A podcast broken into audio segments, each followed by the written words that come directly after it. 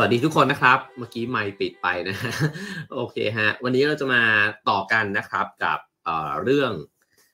จากที่เมื่อวานเล่าไว้นะครับ นั่นก็คือ The Wild Cafe เล่ม 2 นั่นเองนะฮะ หรือว่า Return to the Wild Cafe เล่มนี้นะครับ ก็เมื่อวานนี้เราเล่ากันถึงว่าคุณเจสสิก้านะครับ ก็ได้หลงทางมา ที่วายคาเฟ่ที่ฮาวายนะครับ แล้วก็มีบทสนทนามากมายเลยนะฮะ แล้วก็ไปลงเอยกันที่เรื่องสนามเด็กเล่นนะครับ เพราะฉะนั้นถ้าใครที่เข้ามาดูคลิปนี้นะฮะย้อนหลังหรือว่าเพิ่งมาดูไลฟ์ในวันนี้นะครับ ก็สามารถย้อนกลับไปดู EP ที่แล้วเนี่ยได้นะฮะก็จะได้เต็มเนื้อหาทั้งหมดนะครับผม โอเคครับ ก่อนที่จะเข้าสู่เนื้อหานะครับ ก็เช่นเคยฝากกดไลค์กดแชร์กด subscribe ช่องกันไว้ด้วยนะครับ แล้วก็สามารถสนับสนุนรายการของเรานะครับ ได้ตามเบอร์บัญชี แล้วก็ QR code ที่ปรากฏอยู่บนหน้าจอนะครับผม แล้วก็ขอขอบคุณสปอนเซอร์ทั้ง 2 เจ้าของเราด้วยนะฮะ ขอบคุณเบอร์ดี้นะครับขณะนี้เบอร์ดี้ก็มีแคมเปญเบอร์ดี้30 ปี แจกแหลกทั่วไทยนะครับ มูลค่ารวมกว่า 10 ล้านบาทนะฮะก็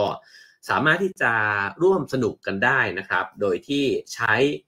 รหัสจากใต้ฝากระป๋องนะฮะก็คือห่วงฝากระป๋องกาแฟเนี่ยนะครับ แล้วก็แอดไลน์เข้าไป at birdie world นะฮะแล้วก็คลิกลงทะเบียนจากนั้นก็กรอกรหัสใต้ห่วง 11 ตัวลงไปนะฮะเพื่อที่จะสะสมแต้ม แล้วก็เพื่อส่งชิงโชคลุ้นของรางวัลนะครับ มีทั้งรถกระบะมอเตอร์ไซค์ทองคำน้ำหนัก 1 สลึงนะฮะก็ถึงวันที่ 17 ตุลาคมนี้ หรือว่าจะแลกแต้มสุดคุ้มนะครับ แล้วก็ของรางวัลอีกมากมาย ถึงวันที่ 31 ตุลาคมนี้นะครับ ก็อย่าพลาดเลยทีเดียวนะฮะแล้วก็ขอขอบคุณยันฮีวิตามินวอเตอร์ด้วยนะครับ มีหลายรสชาตินะฮะ อันนี้ก็เป็นรสหนึ่ง อันนี้กลิ่นลิ้นจี่นะครับผมขวดสวยมากเลยนะฮะอ๋อมีหลายรสชาติเลยนะฮะ ตั้งแต่ฝาเหลืองกลิ่นเก๊กฮวยนะครับ แล้วก็มีออกใหม่อีกหลายรสนะฮะเฉาก้วย สตรอเบอรี่ ลิ้นจี่ กระชายขาวนะครับ แล้วก็ล่าสุดก็คือ ยันฮีแคลเซียมวอเตอร์นะฮะมีแคลเซียมสูงสุดถึง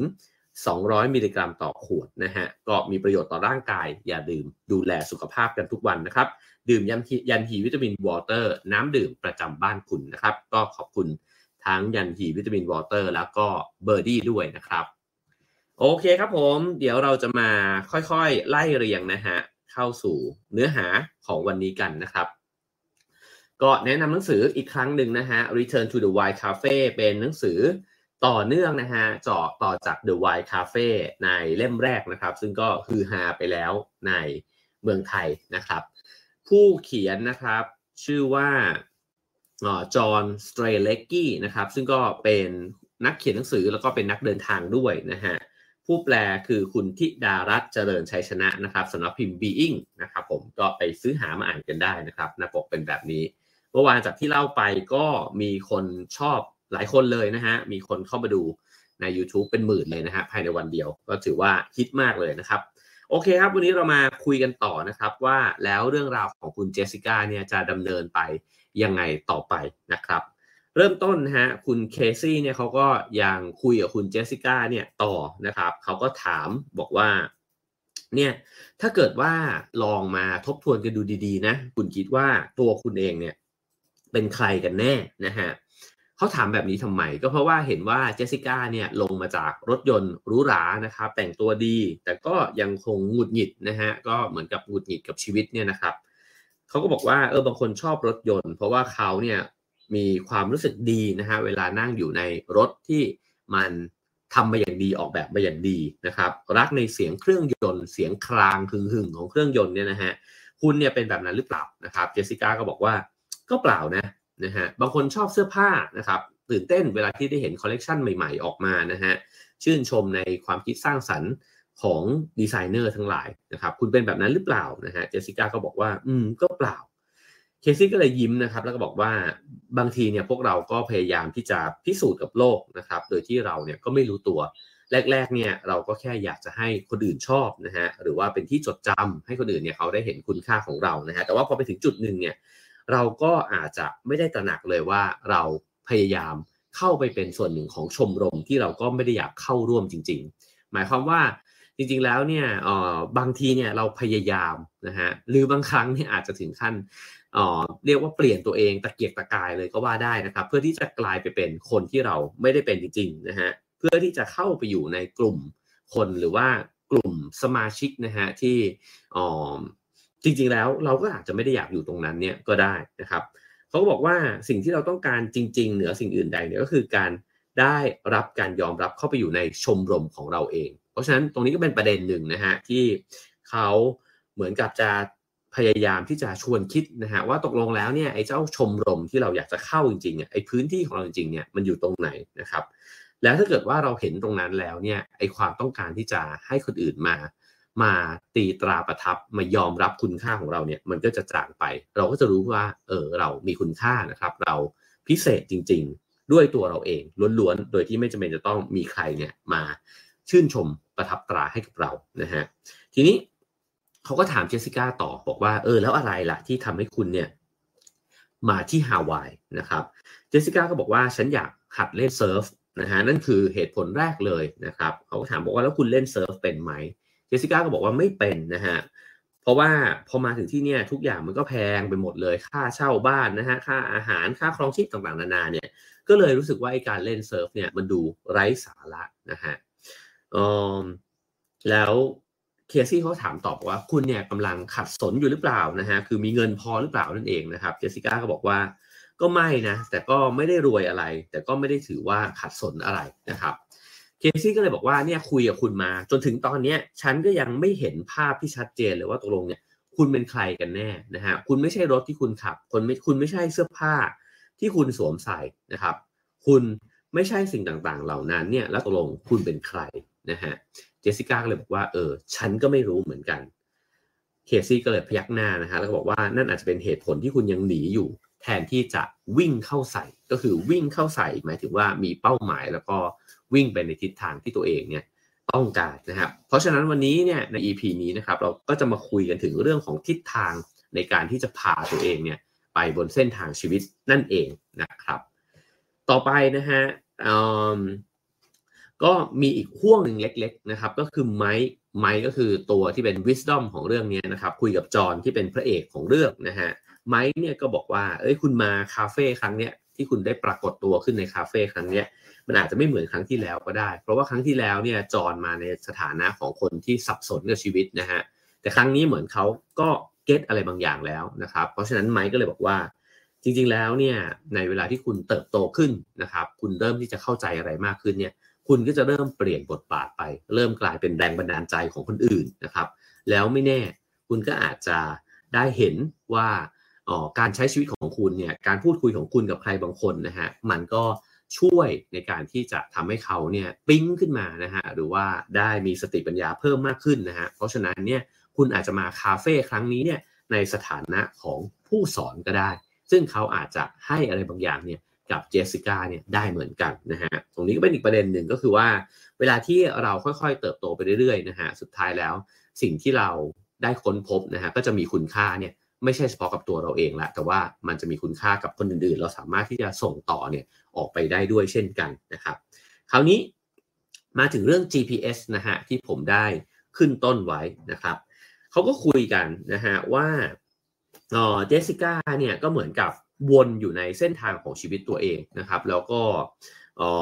ได้ใช้เหมือนกับหาคำตอบไม่เจอหาทิศทางในการที่จะไปเนี่ยไปต่อเนี่ยไม่เจอนะฮะ ฉะนั้นเนี่ยตัวเคซี่เองเนี่ยก็เลยชี้ให้เห็นนะฮะบอกว่าคุณเนี่ยเคยคิดถึงอุปกรณ์ GPS เนี่ยที่มันติดอยู่ในรถยนต์เนี่ยหรือเปล่านะครับเขาบอกว่าถ้าลองเอ่อถ้าคิดถึงเรื่อง GPS เนี่ยนะฮะจะเห็นว่าไม่ว่าเราเนี่ยวนอยู่ในวงวงกลมนะฮะหรือว่าเราหลงทางเนี่ยสักกี่ครั้งก็ตามเนี่ยมันก็จะมีเสียงเล็กๆเนี่ยคอยบอกทางเราเนี่ยอยู่เสมอนะฮะว่า ต่อให้หลงไปละมันก็จะบอกว่ากลับรถนะฮะหรือกำลังคำนวณทางใหม่นะครับไอ้เจ้ากำลังกำลังคำนวณเส้นทางใหม่เนี่ยนะฮะก็เออมันเป็นสิ่งที่ GPS เนี่ยมันเป็นหน้าที่ของมันอะคือยังไงเนี่ยมันก็จะพาเราไปสู่จุดที่เราปักไว้นะฮะคือยังไงไม่พลาดแน่ๆ เพราะว่านั่นคือหน้าที่มันนะครับสิ่งที่เคซี่พยายามจะบอกนี่คือบอกว่าจักรวาลเนี่ยมันทำในมันทำงานในลักษณะแบบนี้แหละนะฮะก็คือถ้าเกิดว่าเราเนี่ย กำหนดไว้อยากจะไปที่ไหนนะฮะแล้วก็บอกกับตัวเองว่าเออเนี่ยฉันจะไปที่นี่เนี่ยต่อให้คุณเลี้ยวซ้ายเลี้ยวขวาเนี่ยผิดพลาดสับสนอะไรไปยังไงเนี่ยนะฮะ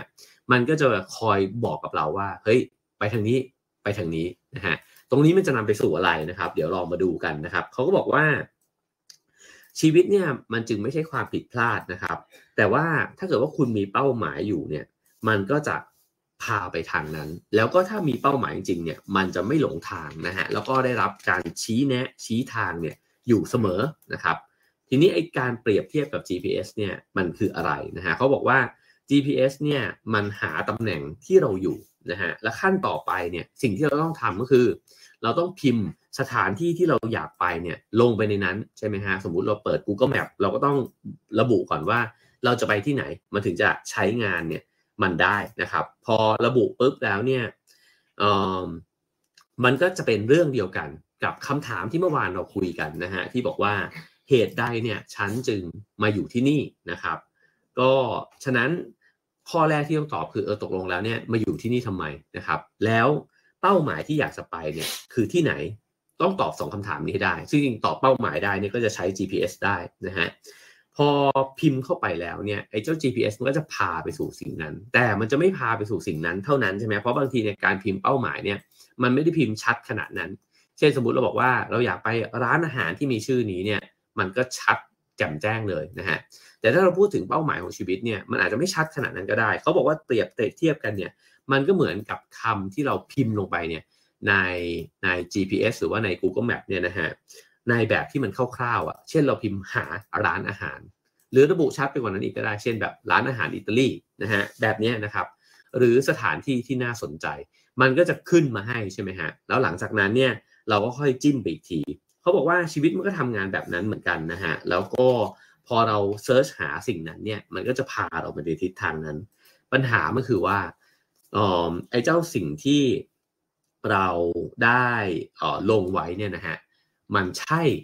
สิ่งที่เราอยากจะไปจริง ๆ หรือเปล่านะครับ เราพักตรงนี้กันไว้สักนิดหนึ่งนะฮะในเรื่อง GPS เขามีบทหนึ่งเนี่ยแทรกขึ้นมา โดยที่พูดถึง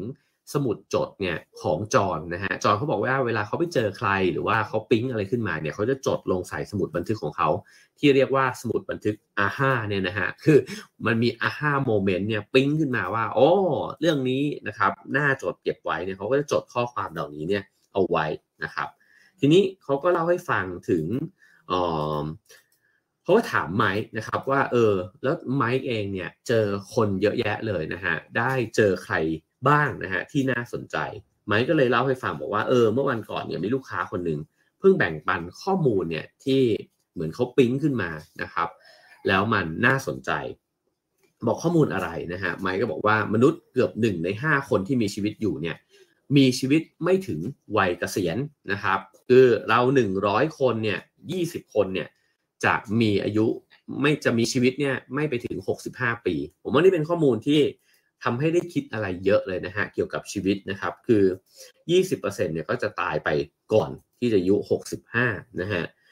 เออมันส่งผลอะไร เขาบอกว่ามันอาจจะทำให้เราทบทวนก็ได้นะครับ ว่าชีวิตที่เราวางแผนไว้เนี่ยว่าเราจะทำงานเก็บเงินนะฮะแล้วก็ จะไปใช้ในวัยเกษียณหรือว่าใกล้เกษียณนะฮะไม่แน่ว่าเราจะเป็นหนึ่งในห้านั้นหรือเปล่าก็คือ เราอาจจะไม่ได้อยู่ถึงวันที่เราได้ใช้เงินที่เราเก็บไว้เนี่ยก็เป็นไปได้นะครับ ทีนี้เจ้าลูกค้าคนนี้ที่ไมค์เล่าให้ฟังเนี่ยเขาก็ไปออกทีวีนะฮะแล้วก็พูดถึงเรื่องของการบริหารจัดการเงินเนี่ยแล้วก็บอกว่าเงินที่ได้รับมาจากการขอคืนภาษีเนี่ย จะเอาไปใช้ทำอะไรนะฮะบางคนอาจจะบอกว่าก็เก็บไว้หรือว่าเอาไปลงทุนนะฮะแต่ว่าคนคนนี้เขาบอกว่าเขาเนี่ยเอาไปใช้กับการสร้างประสบการณ์ที่มันมีความหมายกับชีวิตนะฮะก็คือจริงๆแล้วเนี่ยในจำนวน 5,000 ดอลลาร์นะฮะก็คูณสักประมาณ 30 กว่าเข้าไปนะครับ ก็เท่าไหร่หมื่นแสนห้านะฮะก็จะเอาไปใช้อะไรนะฮะเขาบอกว่าก็เก็บไว้ใช้ในยามเกษียณก็ได้นะครับ แต่ว่า อ๋อในนี้ก็บอกว่าอ๋อคุณคนคนนี้เขาก็ตอบบอกว่า จริง ๆ แล้วเนี่ยเขาคิดว่ามันมีคนคิด 2 แบบแบบที่หนึ่งคือว่าถ้าเอาไปใช้เลยเนี่ยมันจะไม่คุ้ม เพราะถ้าเกิดว่าคุณเอาไปเก็บออมเนี่ยมันอาจจะงอกเงยขึ้นมาในอนาคตนะฮะแล้วมันก็เอาไปลงทุนคุณก็อาจจะมีเงินที่มากขึ้นนะฮะในอนาคต แต่ต่ตัวเขาเองเนี่ยเลือกที่จะพาภรรยาและลูกแล้วก็ครอบครัวเนี่ยขับรถเที่ยวนะฮะก็คือขับรถไปเที่ยว2อสสัปดาห์ คือเงินจำนวนนี้อาจจะหมดไปนะฮะแต่ประสบการณ์ที่เขาได้รับเนี่ยเดินเขาตกปลาล่องแก่งกระโดดบันจี้จัมขี่จักรยานเสือภูเขาต่างๆนานาเหล่านี้นะฮะเขาบอกว่าโอ้โหมันเป็นช่วงเวลาที่ยอดเยี่ยมมากของครอบครัว แล้วมันก็เป็นช่วงเวลาที่ครอบครัวเขาเนี่ยได้ทบทวนนะฮะได้พูดคุยสิ่งเหล่านี้เนี่ยจะเป็นของครอบครัวเราเนี่ยไปตลอดกาลกับอีกทางหนึ่งใช่ไหมฮะก็คือเก็บเงินก้อนนั้นไว้นะครับอีก 20-30 ปีข้างหน้าเนี่ยมันอาจจะมีจำนวนมากขึ้น เขาอาจจะได้เดินทางกับครอบครัวในแบบที่เขาเดินทางไปเนี่ยเป็น 2 เท่าเลยก็ได้นะฮะก็คือเงินเนี่ยมันจะงอกเงยขึ้นมานะครับอาจจะอะคำนวณกับเงินเฟ้ออะไรไปแล้วเนี่ยด้วยเนี่ยนะฮะแต่มันก็จะงอกเงยขึ้นมาอยู่ดีเนี่ยประเด็นก็คือว่าเพียงแค่ว่าลูกๆของเขาก็จะไม่ใช่เด็กวัยรุ่นแบบนี้อีกต่อไปแล้วนะฮะเช่น 20 ปีข้างหน้าลูกเขาก็อายุ 40 แล้วนะฮะ บรรยากาศในการไปเที่ยวกับครอบครัวก็คงไม่ใช่แบบนี้ ตัวเขาเองอาจจะอายุ 60 แล้วนะฮะแล้วเขาอาจจะไม่สามารถไปเดินเหินได้ตามปกติแบบง่ายๆเนี่ยอีกต่อไปนะฮะไม่ได้ไปเดินขึ้นเขาปั่นจักรยานเสือภูเขาอะไรแบบเนี้ยได้อีกต่อไปแล้ว ฉะนั้นสิ่งตรงนี้เนี่ยมันเป็นเรื่องที่ต้องหักลบกลบหนี้กันนะครับเหมือนกับว่าตกลงแล้วเนี่ยผมว่าหนังสือเล่มนี้เนี่ยไม่ได้พยายามจะบอกว่าใช้เงินให้มันหมดไปเลยนะฮะมีเท่าไหร่ก็ใช้แต่ว่า มันจะเป็นต้องเก็บทุกเม็ดหรือเปล่านะครับ สามารถที่จะเจียดเงินบางส่วนเนี่ยออกมาเพื่อที่จะซื้อความสุขเนี่ยในช่วงเวลาที่เรายังสามารถที่จะใช้ชีวิตได้เต็มที่เนี่ยได้บ้างไหมนะฮะแล้วมันก็อาจจะสำคัญด้วยนะครับเพราะเขาบอกว่าจริงๆ แล้วเวลาที่จ่ายเงินออกไปเนี่ยแล้วไปซื้อประสบการณ์เนี่ยไอประสบการณ์นั้นมันไม่ได้จบลงตรงวันสุดท้ายที่เราไปเที่ยวกัน หรือว่าวันสุดท้ายที่เราได้ไปเรียนรู้อะไรบางอย่างนะฮะแต่สิ่งที่เราได้ไปเจอมาเนี่ย แล้วมันจะถูกเอามาบอกเล่าซ้ำๆเนี่ยเขาบอกว่ามันอาจจะกินเวลาบีเป็น 10 ปี 20 ปีด้วยเช่นกัน คือมันไม่ใช่เป็นการเออเหมือนกับอดกลั้นไว้ใช่ไหมฮะอดเปรี้ยวไว้กินหวานนะแบบนั้นนะฮะแต่ว่ามันคือการชิมหวานไปเลยนะครับ แล้วก็ลดหวานเนี่ยมันยังคงคาอยู่ในชีวิตเราเนี่ยไปอีกนานนะฮะนั่นคือสิ่งหนึ่งที่หนังสือเล่มนี้เสนอไว้นะครับ โอเค คราวนี้เรากลับไปที่ GPS นะฮะเขาบอกว่าไอ้เจ้า GPS เนี่ยก็คือถ้าเกิดว่าเราตั้งร้านอาหารสมมติร้านอาหารอิตาลีเนี่ยเอาไว้บ่อยๆนะครับ มันก็จะพาเราเนี่ยไปยังเพิ่มรายชื่อร้านอาหารอิตาลีเนี่ยให้กับเรานะฮะให้กับเราให้เลือกมันก็เหมือนกับอัลกอริทึมต่างๆเนี่ยที่มันจดจำใช่ไหมครับว่าเราชอบที่จะทำกิจกรรม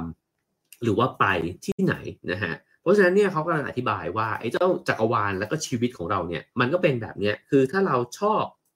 อ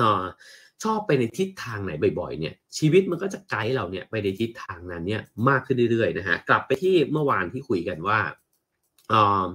คนที่ทำในสิ่งที่ตัวเองชอบมากขึ้นนะครับเราก็จะมีโอกาสกระเถิบเข้าไปเนี่ยทำในสิ่งที่เราชอบเนี่ยได้มากขึ้น แต่ถ้าเกิดว่าเราทำในสิ่งที่ เราไม่ชอบนะครับ แล้วก็ทนอยู่กับสิ่งที่เราไม่ชอบไปเรื่อยๆเนี่ย มันก็เหมือนกับไอ้เจ้า GPS ในชีวิตเนี่ย มันก็จะยิ่งพาเราเนี่ยไปสู่สิ่งที่เราไม่ชอบเนี่ยบ่อยครั้งมากขึ้นเรื่อยๆ เช่นกัน สิ่งที่เราไม่ชอบไม่ใช่เฉพาะแค่เรื่องการงานเท่านั้น อาจจะเป็นเรื่องอารมณ์ของเราก็ได้ เช่น เราเป็นคนอารมณ์ร้ายนะฮะ อารมณ์ร้อน ถ้าเรายังขับรถไปในทิศทางนั้นบ่อยๆ เนี่ย ชีวิตมันก็จะไปในทิศทางนั้นมากขึ้นเรื่อยๆ เราเป็นคนที่แม้จะไม่ชอบความสัมพันธ์ที่มัน toxic นะฮะ แต่ถ้าเกิดว่าเราทนอยู่กับความสัมพันธ์ที่มัน toxic เนี่ยไปเรื่อยๆ โดยที่ไม่คิดจะแก้ไขหรือว่าหนีออกมานะฮะชีวิตมันก็จะพาเราเนี่ยไปในทิศทางนั้นเนี่ยซ้ำแล้วซ้ำอีกอยู่แบบนั้นนะฮะเพราะฉะนั้นเนี่ยเขาก็เลยบอกว่าจริงๆมันตั้งอยู่บนหลักการพื้นฐานในอย่างหนึ่งว่า เราเป็นสิ่งมีชีวิตที่มีเจตจำนงเสรีนะฮะเราเลือกทำในสิ่งที่ทำแล้วก็เลือกใช้เวลากับสิ่งที่เราอยากใช้เวลาด้วยกับคนที่เราอยากอยู่ด้วยนะฮะ ตามหลักแล้วเนี่ยเราก็จะเลือกกิจกรรมที่มันสร้างอารมณ์ที่มันเป็นบวกให้กับเรานะฮะความรักความพึงพอใจความอบอุ่นการดูแลกันต่างๆ นานาการตื่นเต้นอะไรเหล่านี้นะฮะแต่มันก็น่าแปลกจริงๆที่บางครั้งเราก็เลือกที่จะอยู่เนี่ยกับสิ่งที่มันเป็นลบเนี่ยด้วยเหมือนกันนะครับ แล้วสิ่งเหล่านี้เนี่ยมันก็จะทำให้สุดท้ายแล้วเนี่ยเราก็วนนะฮะอยู่กับสิ่งเหล่านั้นเนี่ยไปเรื่อยๆ ด้วยเหมือนกัน ราะฉะนั้นเนี่ยเขาก็เลยบอกว่ามันไม่เกี่ยวครับว่าเราเนี่ยคิดยังไง หรือว่าพูดอะไรออกมา เช่นแบบโอ้ยเราเนี่ยอยากจะทำอันนั้นอันนี้มากเลย เราเนี่ยอยากจะออกไปจากไอ้เจ้าวังวนตรงนี้มากเลย คนพูดได้คิดได้นะครับ แต่เขาบอกว่ามันก็เหมือนกันกับ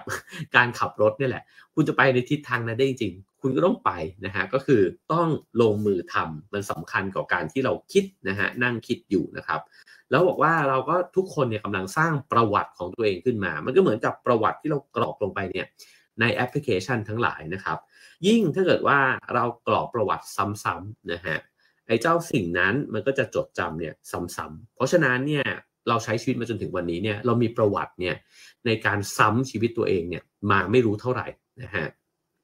คำถามของเจสสิก้าคือบอกว่า แล้วฉันจะลบมันได้ไหมอะในเมื่อฉันมีประวัติที่แบบฉันไม่ชอบเลย จริง ๆ แล้วเนี่ยชีวิตที่ผ่านมาเนี่ย มันไปในทิศทางที่ฉันเองก็ไม่ได้ถูกใจนะนะฮะเออไอ้เจ้า GPS เนี่ยมันสามารถรีเซ็ตได้นะครับ แต่เคซี่ก็บอกว่าเออจริง ๆอะคนเรามันก็อาจจะมีคนที่อยากลบอดีตนะฮะแต่ว่าจริงๆในเนี่ยเป็นสิ่งที่ชีวิตมันแตกต่างจาก GPS ก็คือ มันไม่สามารถที่จะทำสิ่งนี้เนี่ยได้นะฮะ แต่มันก็สามารถที่จะเปลี่ยนทิศทางได้ด้วยเช่นกันนะครับ คราวนี้ลองมาดูต่อไปนะฮะเขาบอกว่าถ้าเกิดว่าเราลองมองย้อนกลับไปในเส้นทางที่เราผ่านมาหรือว่าอดีตของเราเนี่ยนะฮะเขาบอกว่ามันก็มีเหตุผลที่อดีตของเราเนี่ยมันต้องเป็นไปแบบนั้นนะฮะเพราะว่าถ้าเกิดว่าอดีตมันไม่เป็นไปแบบนั้นเนี่ยอ๋อเราก็คงจะไม่ได้มีชั่วขณะเนี้ยนะฮะเพราะฉะนั้นเขาเลยบอกว่าไม่เป็นไรคุณไม่ต้องชอบมันเนี่ย ทั้งหมดก็ได้นะครับ แล้วก็ไม่ต้องรื้อฟื้นมันขึ้นมาก็ได้ แต่ว่าแค่ยอมรับว่าอดีตเนี่ยมันมีบทบาทในการพาคุณมาเนี่ยถึงในช่วงขณะนี้เนี่ยก็พอแล้วนะฮะเคซี่ก็บอกต่อไปนะครับบอกว่าถ้าถอยออกมาไกลๆเนี่ยเราจะเห็นว่าทุกสิ่งเนี่ยมันมีความหมายแฝงอยู่นะครับ แล้วมันก็จะง่ายขึ้นเยอะ เมื่อคุณรู้จุดหมายที่กำลังจะไปต่างหาก คือสิ่งนี้สำคัญยิ่งกว่านะฮะว่าตัวลงแล้วเนี่ยถ้ามองย้อนกลับไปในอดีตแล้วเนี่ยเรากำหนด จุดหมายใหม่ได้ไหมถ้าเราไม่ชอบไอ้เจ้าร้านอาหารอิตาลีเดิมๆที่เรากรอกไปซ้ำๆเนี่ยนะฮะตกลงแล้วเราอยากไปที่ไหนกันแน่นะครับ แล้วก็จะได้เห็นว่า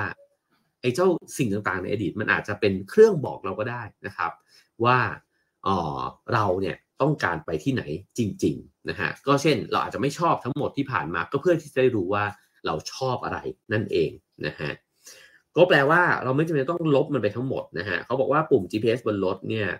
อ๋อถ้าลบไปเนี่ยมันก็เริ่มใหม่หมดแต่ในชีวิตจริงเนี่ยการเปลี่ยนแปลงครั้งใหญ่เนี่ยก็ทำแบบเดียวกัน นั่นก็คือมันจะส่งสัญญาณที่แรงแล้วก็ชัดเจนเนี่ยไปสู่การเริ่มต้นที่จะเปลี่ยนแปลงนะฮะเพราะฉะนั้นมันต้องการการเปลี่ยนแปลงที่ใหญ่พอสมควรเจสสิก้าก็ถามบอกว่ามันต้องใหญ่ขนาดไหนนะฮะเคซี่ก็บอกว่ามันก็ขึ้นอยู่กับแต่ละคนนี่แหละ เช่นมันอาจจะเป็นการสิ้นสุดความสัมพันธ์ ก็คือว่าถ้าเกิดรู้สึกว่าความสัมพันธ์เนี้เป็นสิ่งที่เราไม่ได้ต้องการจริง ๆ ก็อาจจะต้อง ตัดสินใจครั้งใหญ่นะครับ หรืออาจจะเป็นทิศทางตรงข้ามก็ได้คือว่าเปลี่ยนแปลงตัวเองไปเลยนะฮะเช่นเออมันอาจจะมีความขัดแย้งอยู่ในความสัมพันธ์ของเราก็ได้ แต่ว่าเราเลือกที่จะเปลี่ยนตัวเอง แล้วก็เลือกที่จะเปิดใจนะครับ แล้วก็ยอมรับไอ้เจ้าออข้อข้อเสียของตัวเองอะ่ะแล้วก็กลายเป็นว่าเฮ้ยเราจะมาเริ่มต้นความสัมพันธ์เนี้ยให้มันดีขึ้นเนี่ยให้ได้ คือมันเป็นไปได้ในหลาย ๆ ทิศทาง แต่ข้อแม้ของการเปลี่ยนทิศทางเนี่ยเออเคซี่เนี่ยเขาก็บอกว่า มันจะต้องเกิดการเปลี่ยนแปลงที่มันใหญ่พอนะครับ มันจึงเหมือนการรีเซ็ต GPS เนี่ยอีกครั้งหนึ่งนะฮะ เจสสิก้าก็เลยพยักหน้านะฮะแล้วก็บอกว่า อืม เข้าใจแล้วนะครับเออเคซี่ก็เลยถามบอกว่าอ้าวแล้วคุณกำลังจะวิ่งไปไหนนะฮะ เจสสิก้าก็วิ่งออกไปนอกร้านแล้วก็วิ่งไปหาเด็กๆนะฮะเขาบอกว่าจะไปหาเอมม่านะฮะเมื่อวานมีเอมม่ากับเอมมี่นะครับ ก็เออบอกว่าจะให้เธอเนี่ยสอนเล่นเซิร์ฟนะครับ ก็ถ้าจำกันได้เมื่อวานเล่าถึงเด็กคนน้อยคนหนึ่งนะฮะที่พ่อสอนเล่นเซิร์ฟนะครับคราวนี้เคซี่ก็เลยวิ่งตามออกไปนะฮะแล้วก็หยิบป้ายอันหนึ่งเนี่ยที่มาจากลิ้นชัก แล้วก็ไปแขวนไว้หน้าร้านนะครับผมชอบป้ายอันนี้มากเลย ป้ายนี้เนี่ยเขียนว่าลาสุข เดี๋ยวกลับมา ลาสุขสุขที่เป็นความสุขแบบนี้นะฮะตัวจอนเนี่ยก็เห็นแล้วก็เลยถามว่าเอ๊ะคำว่าลาสุขเนี่ย มันแปลว่าอะไรนะฮะอยากเห็นภาษาอังกฤษมากเลยนะครับ ว่ามันคืออะไรนะฮะเพราะว่าเขาบอกว่าออมีลูกค้าคนหนึ่งเนี่ยให้ป้ายเนี้ยกับเขามานะครับกับเคซี่เนี่ยมา เพราะว่าคนทั่วไปเนี่ยเราเนี่ยเราเราเนี่ยนะเวลาลาเนี่ยเรามักจะลากิจกับลาป่วยใช่ไหมฮะคือลาป่วยเนี่ยมันก็คือการที่แบบโอ้โห เราใช้ชีวิตเนี่ยจนกระทั่งมันถึงขีดสุดแล้วอะแล้วร่างกายมันไม่ไหวนะครับ พอมันป่วยแล้วเนี่ยเราค่อยลา แต่ลูกค้าคนนี้เขาบอกว่าไม่จริงนะ จริง ๆ แล้วชีวิตคนเรา มันไม่ควรจะต้องทำงานหนัก หรือว่าโอ้โหแบบปั่นตัวเองซะจนแบบว่าเผาไหม้ตัวเองขนาดนั้นนะฮะสิ่งที่ควรทำเนี่ยก็คือควรจะมีช่วงเวลาเนี่ยในการลาไปมีความสุขเนี่ยพักผ่อนให้ตัวเองได้มีความสุขบ้างนะครับผมว่านี้แล้วแต่จะไปตีความกันเลยว่าเออถ้าใครสามารถที่จะจัดการเวลานะฮะของตัวเองได้เนี่ยแล้วก็สามารถที่จะหาวันหยุดนะครับในการที่จะ ลาหยุดนะครับ จะพักผ่อนก็ได้จะออกไปแสวงหาประสบการณ์ใหม่ๆเนี่ยก็ได้นะครับ ก็เป็นวิธีการลาสุขด้วยเช่นกัน หรือเราอาจจะอนุญาตให้ตัวเองนะครับ เช่นในแต่ละวันเนี่ยพอเลิกงานแล้วนะครับ ก็วางงานลงบ้างนะฮะออมีช่วงเวลาที่ไม่คิดถึงมันบ้างนะครับ ผ่อนคลายกับตัวเองบ้างเนี่ยก็ได้ด้วยเหมือนกันนะฮะจริง ๆ แล้วอ๋อบางคนอาจจะบอกว่าหน้าที่ความรับผิดชอบของฉันเนี่ยมันเยอะมากเลยนะฮะแต่ผมก็ยัง แอบเชียร์นะครับ แล้วก็เชื่อว่าถ้าเรามีการจัดการเวลาที่ดีได้เนี่ยเราก็น่าจะอ๋อมีโอกาสที่จะมีช่วงเวลาแบบนี้ได้ ถามว่าอะไรที่มันเป็นส่วนที่มันมันกั้นขวางเรานะฮะต่อวิธีคิดแบบนี้หรือว่าต่อกิจกรรมแบบนี้ ผมเนี่ยในทัศนะตัวเองนะฮะผมคิดว่ามันเป็นเพราะว่าเราไปบอกตัวเองว่าเราสำคัญมากๆ หรือเรา เราอยากที่จะทำทุกสิ่งทุกอย่างเนี่ยให้มันดีขึ้นเรื่อยๆ แล้วก็เราก็เสียดายที่จะสูญเสียอะไรบางอย่างไป หรือเราอยากจะทำสิ่งที่มันดีอยู่แล้วเนี่ยให้มันต่อเนื่องไปเรื่อยๆนะครับจริงๆอันนี้อาจจะยกตัวอย่างตัวเองก็ได้นะครับ ซึ่งอาจจะไม่ใช่ตัวอย่างที่ดีนะฮะแต่ว่าผมคิดแบบนี้จริงๆ คือสมมติว่าออ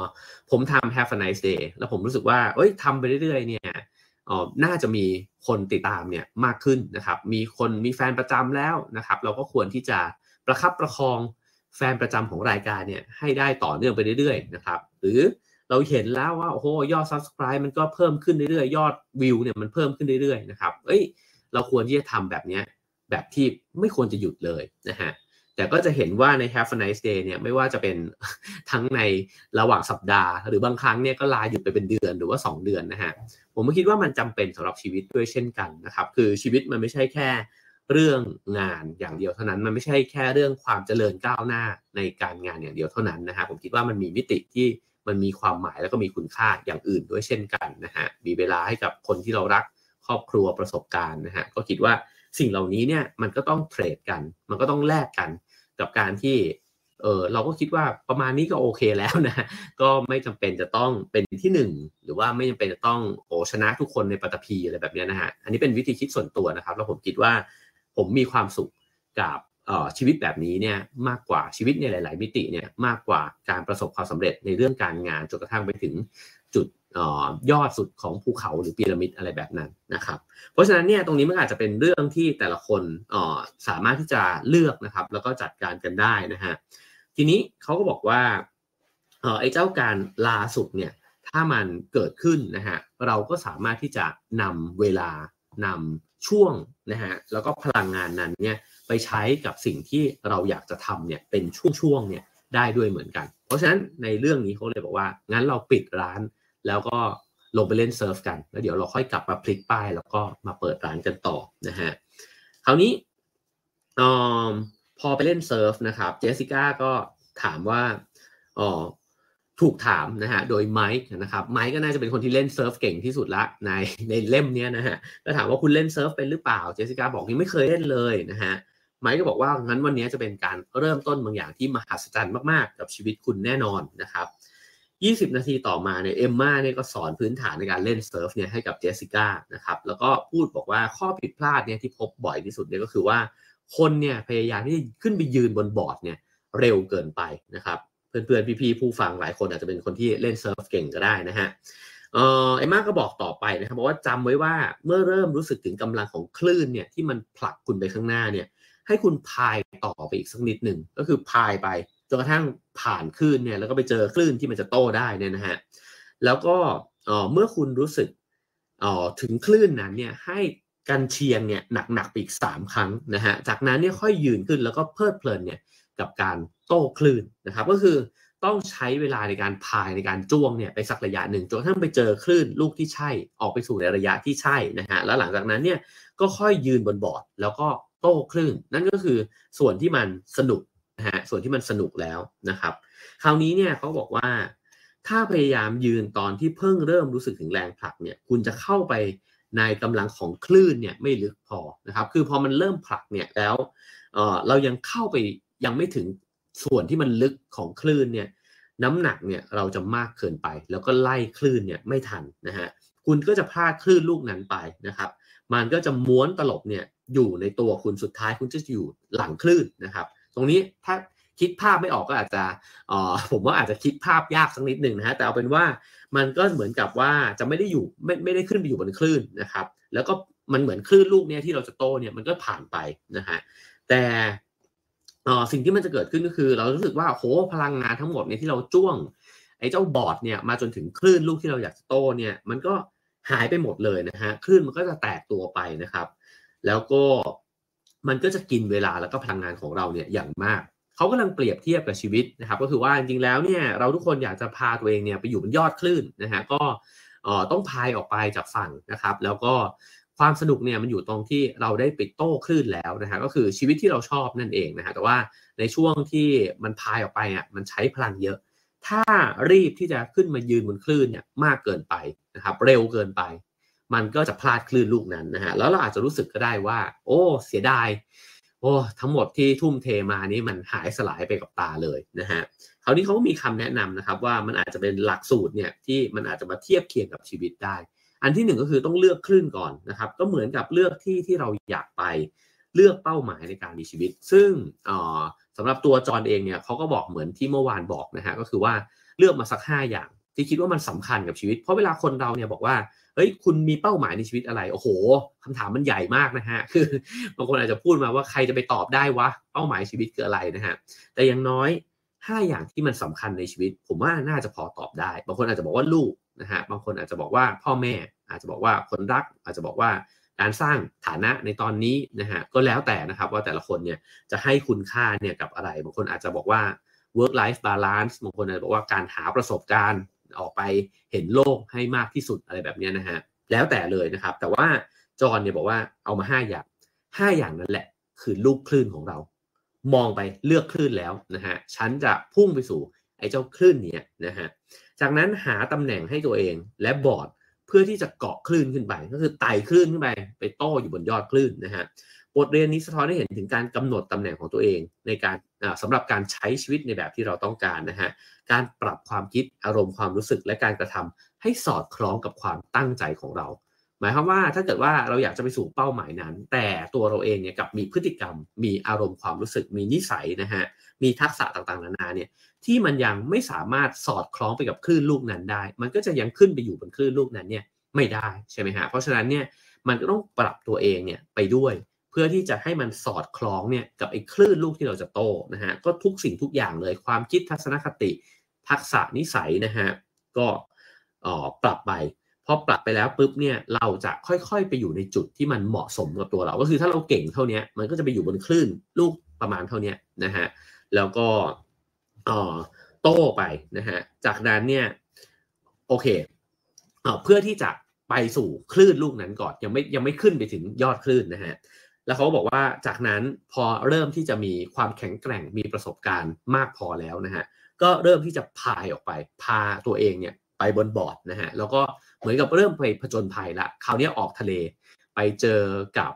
ตอนแรกฝึกอยู่บนฝั่งนะฮะก็ต้องไปเทรนตัวเองมาก่อน แล้วก็เอาละฉันปักหมุดแล้ว ฉันจะไปสู่คลื่นลูกนั้นแหละ ก็พายออกไปนะฮะตรงนี้เป็นช่วงเวลาผจญภัยแล้วครับ ไม่มีใครรู้ว่าล่มไม่ล่มนะคลื่นที่มันจะซัดเราเนี่ยมันจะซัดเราเข้าฝั่งกลับมาที่เดิมหรือเปล่านะครับ จากนั้นเนี่ยเขาบอกว่าเมื่อเริ่มรู้สึกถึงกำลังของคลื่นเนี่ยอย่าหยุดนะฮะให้พายต่อไปอีกนะครับ เพื่อไปให้สู่สภาวะโฟล์นั่นเองก็คือมันจะมีแรงต้าน มันจะมีช่วงเวลาที่ยากนะครับ แต่ช่วงเวลาที่กำลังจะไต่คลื่นไปเนี่ย มันอาจจะเจอแรงต้านที่ยากมากๆก็ได้นะฮะจากนั้นเนี่ยก็พอจ้วงเป็นแบบอีกสักสามสี่ครั้งสุดท้ายเนี่ยมันจะค่อยๆขึ้นไปนะครับ แล้วก็ไปอยู่บนยอดคลื่นนั้น จากนั้นจะได้โตคลื่น และช่วงเวลาที่โตคลื่นเนี่ยก็จะเป็นช่วงเวลาที่เรามีความสุขนะฮะแล้วเขาก็บอกว่าประเด็นเนี่ยไม่ได้อยู่ที่การเตรียมพร้อมที่จะมีความสุขกับชีวิตอยู่เสมอ แต่คือการมีความสุขกับมันจริง ๆ นั่นแหละ คือการที่ได้โตคลื่นความหมายคือว่าไม่ใช่การที่นั่งมองไปที่คลื่นนะครับ แล้วก็บอกว่า โอ้ ฉันจะเตรียมตัว แล้วก็ฉันจะทำทุกสิ่งทุกอย่างเลย แล้ววันหนึ่งเนี่ยฉันจะได้เจอกับคลื่นลูกนั้นนะฮะหนังสือเล่มนี้บอกว่า ไม่ถ้าเกิดว่าคุณมีคลื่นลูกนั้นแล้ว คุณก็ต้องฝึกทักษะทุกอย่าง แล้วก็เคลื่อนตัวไปหามันนะฮะแล้วก็ออกเดินทางพายไปเนี่ยเพื่อที่จะไปสู่คลื่นลูกนั้นให้ได้ แล้วมันก็อาจจะเจอกับเรื่องที่เสี่ยงภัย เจอกับเรื่องที่มันอาจจะเหนื่อยมากๆ ตอนก่อนที่จะไต่ยอดคลื่นขึ้นไปนะครับ แต่ว่าถ้าเกิดว่าได้ไปอยู่บนยอดคลื่นนั้นแล้วเนี่ยก็จะได้พบกับความมันนะฮะแล้วก็ความสุขเนี่ยของชีวิต ซึ่งมันคงจะสนุกกว่าการที่นั่งมองคลื่นลูกนั้นไปวันๆนะฮะคราวนี้เขาก็พูดถึงอีกประเด็นหนึ่งนะครับ ก็คือตัวจอห์นกับเจสสิก้านะฮะอ่ากับเคซี่ก็คุยกันนะครับ จอห์นก็บอกว่าเนี่ย อนที่เขาไปเดินทางท่องเที่ยวเนี่ยแล้วเขาก็วางแผนนะครับว่าเขากำลังจะออกเดินทางอีกครั้งหนึ่งนะฮะเขาก็ไปนั่งอยู่ในคาเฟ่แห่งหนึ่ง แล้วก็ได้ยินลูกค้าสองคนเนี่ยนั่งคุยกันนะครับอยู่ในคาเฟ่ถึงสิ่งที่มันผิดเพี้ยนทั้งหลายในโลกใบนี้นะฮะก็ผมว่าเป็นบทสนทนาทั่ว ๆ ไปที่ตัวเราเองก็คุยกับเพื่อนในชีวิตประจำวันนะครับ เช่นเเรื่องของการเมืองเรื่องของระบบการศึกษานะฮะเรื่องของอ การตกลงของตลาดหุ้นนะฮะปัญหาต่างๆ เศรษฐกิจการเมืองสังคมทั้งหลายเหล่านี้นะครับ แล้วก็ตัวเขาเองเนี่ยก็รู้สึกว่าเขาเจออาห้าโมเมนต์เนี่ยอีกครั้งหนึ่งนะครับเขาบอกว่าระหว่างที่เขาฟังสองคนนั้นเนี่ยในระยะห่างนะฮะเขาก็รู้สึกว่าเออเหมือนเขากำลังดูโทรทัศน์เนี่ยบางช่องอยู่ แล้วสองคนนั้นเนี่ยก็เหมือนกับดูโทรทัศน์อยู่แค่บางช่องอะในชีวิต ผมคิดว่าประเด็นตรงนี้เนี่ยมันคือประเด็นที่บอกว่า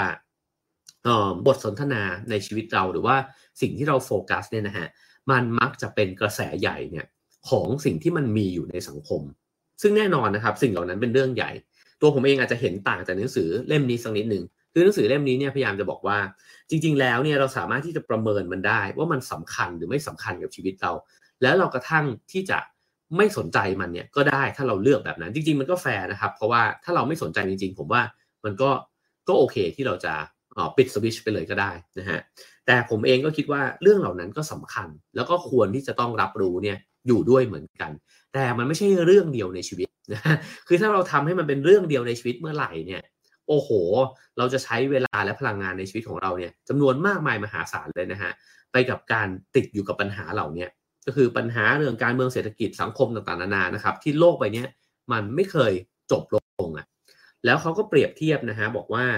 ผู้ชายสองคนนั้นเนี่ยเหมือนกับดูทีวีอยู่ 3 ช่อง ก็คือช่องที่เขาพร่ำบ่นกันนะฮะในขณะที่จริง ๆ แล้วเนี่ยทีวีเนี่ยมันมีรายการอยู่เป็นร้อยช่องเลย แล้วร้อยช่องในทีวีเนี่ยมันเต็มไปด้วยความหลากหลาย มันอาจจะมีทั้งตลกละคร เหตุด้านการเมืองเรียลิตี้ทำอาหารนะฮะทำสวนข่าวกีฬานะครับมีอะไรเยอะแยะมากมายเลยอะ่ะมันเหมือนกับโลกใบนี้ว่ามันมีเรื่องมากมายในชีวิตเนี่ยอีกเยอะแยะเต็มไปหมดนะครับ แต่ทำไมเนี่ยเราถึงถูกทำให้สนใจเนี่ยอยู่กับเรื่องบางเรื่องเนี่ยแค่นั้นนะฮะฉะนั้นเนี่ยเขาก็เลยบอกว่าเขาก็ตั้งคำถามนะครับว่า เออ มันน่าสนใจมากเลยว่า แล้วอีก 97 ช่องที่เหลือที่มันมีเนื้อหาที่แตกต่างออกไปเนี่ย เราเคยสนใจหรือเปล่า แล้วถ้าเราไม่สนใจเนี่ย เราอาจจะลืมไปเลยก็ได้ว่า โลกใบนี้มันมีสิ่งอื่นอยู่ด้วยนะฮะแล้วเคซี่เขาเลยชี้ให้ดู ข้างนอกเนี่ยก็คือบอกว่าโหเนี่ยวันนี้แดดมันแรงแล้วมันแบบท้องฟ้าแจ่มใสมากเลย คุณว่าเนี่ยเป็นช่องทีวีที่ดีไหมจอนก็เลยหัวเราะออกมานะครับบอกใช่เนี่ยแหละเนี่ยมันก็เป็นอีกช่องทางหนึ่งนี่ก็คือชีวิตอีกชีวิตหนึ่งจริงๆผมเห็นด้วยกับเรื่องนี้นะฮะแต่ผมก็คิดว่าเราไม่ควรจะแบบทิ้งคว้างเนี่ยไอ้เจ้าข่าวสารบ้านเมืองไปหมดเลย ก็ต้องติดตามด้วยนะครับ แต่ว่านี่เป็นสิ่งที่ผมรู้สึกเช่นกัน เวลาที่ได้เดินทางออกไปไกลๆ แล้วก็ได้เดินทาง ยาวนานมากพอนะครับเราจะมีความรู้สึกเลยครับว่าพอเราเล่นโซเชียลมีเดียน้อยลงเนี่ยแล้วไปเจอผู้คนที่มันแตกต่างนะฮะหลากหลายมากขึ้นนะครับ เราจะเห็นว่าเรื่องใหญ่ในชีวิตของคนอื่น มันเยอะ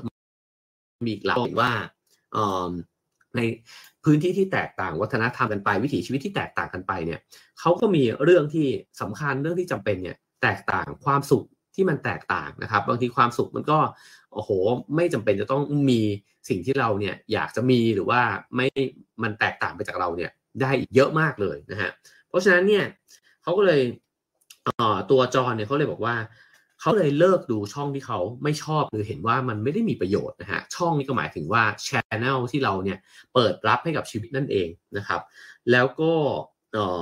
พอไม่ดูเนี่ยมันก็เหมือนกับสิ่งเหล่านั้น มันก็ไม่มีอยู่ด้วยเหมือนกัน ผมว่าสิ่งนี้เนี่ยเป็นจริงแน่นอนนะฮะสำหรับใครที่ที่เลือกแล้วว่าชีวิตเนี่ยอยากที่จะสนใจเรื่องไหนนะครับ อยากที่จะใช้เวลากับเรื่องไหน อยากใช้เวลากับคนแบบไหนนะครับ สิ่งเหล่านี้ก็หล่อหลอมโลกของเราเนี่ยขึ้นมานั่นเองนะฮะอันนี้ก็ผมว่าเป็นอิสระของแต่ละคนว่าอยากจะเลือกผสมโลกไปนั้นยังไง แต่ประเด็นสำคัญก็คือว่า การผสมโลกตรงนี้เนี่ยมันอยู่ในมือเรา ในขณะที่ถ้าเกิดว่าเราใช้ชีวิตไปตามกระแสหลักเนี่ยนะฮะเมนสตรีมเนี่ยมันก็กลายเป็นว่าออเราอยู่ในกระแสทานที่คนอื่นเนี่ยจัดสรรมาให้ แล้วจริงไอ้กระแสทานที่ถูกจัดสรรมาให้เนี่ยมันมีเหตุมีผลของมันเนี่ยอยู่ทั้งสิ้นนะฮะเช่นเขาอาจขายของเราได้นะครับเขาอาจจะเสนอข่าวที่มันมี engagement ที่สูงที่สุดนะฮะเพราะว่าเขาก็ทำกำไรจากข่าวนั้นได้นะครับ คือ นั่นแปลว่าผมยังจำได้ว่าตอนที่สัมภาษณ์อาจารย์สุวรรณาสถาอนันต์เนี่ยอาจารย์สุวรรณาก็บอกว่า คือจำได้เลยว่า วันนั้นคือช่วงเวลานั้นมันก็เป็นช่วงที่เพิ่งเลือกตั้งเสร็จนะฮะแล้วก็ก็ทั้งทีมเนี่ยก็คุยกับอาจารย์เรื่องการเมืองนะฮะผมว่าเป็นหัวข้อหลักของพี่น้องประชาชนชาวไทยนะฮะอาจารย์สุวรรณาก็พูดขึ้นมาอย่างหนึ่งว่า เนี่ยได้คุยกับช่างแต่งหน้า เรื่องว่าเขาใช้ลิปสติกอะไร เขาใช้โลชั่นอะไร สิ่งเหล่านี้เนี่ยเป็นเรื่องสำคัญกับชีวิตเหมือนกันนะ อาจารย์ก็เหมือนทักพวกเรานะครับ บอกว่าพวกเราเนี่ยควรจะมีบทสนทนาที่พวกเราเองเนี่ยอยากจะคุยกันบ้างนะครับ เวลาอยู่กับเพื่อนเนี่ยอยากคุยอะไรกับเพื่อน อยากคุยเรื่องราวชีวิตไหมนะฮะอัปเดตชีวิตกันบ้างไหมนะครับ อย่าที่จะไหลไปอยู่กับบทสนทนากระแสหลักเนี่ยที่คนอื่นเขากำหนดให้เราคุยกันเสมอไปนะฮะก็ก็เหมือนถูกอาจารย์กระตุกนะฮะแล้วก็ผมว่าสอดคล้องกันกับที่หนังสือเล่มนี้เนี่ย กำลังพูดถึงอยู่ด้วยเช่นกันนะครับ เพราะฉะนั้นเนี่ยเขาบอกว่า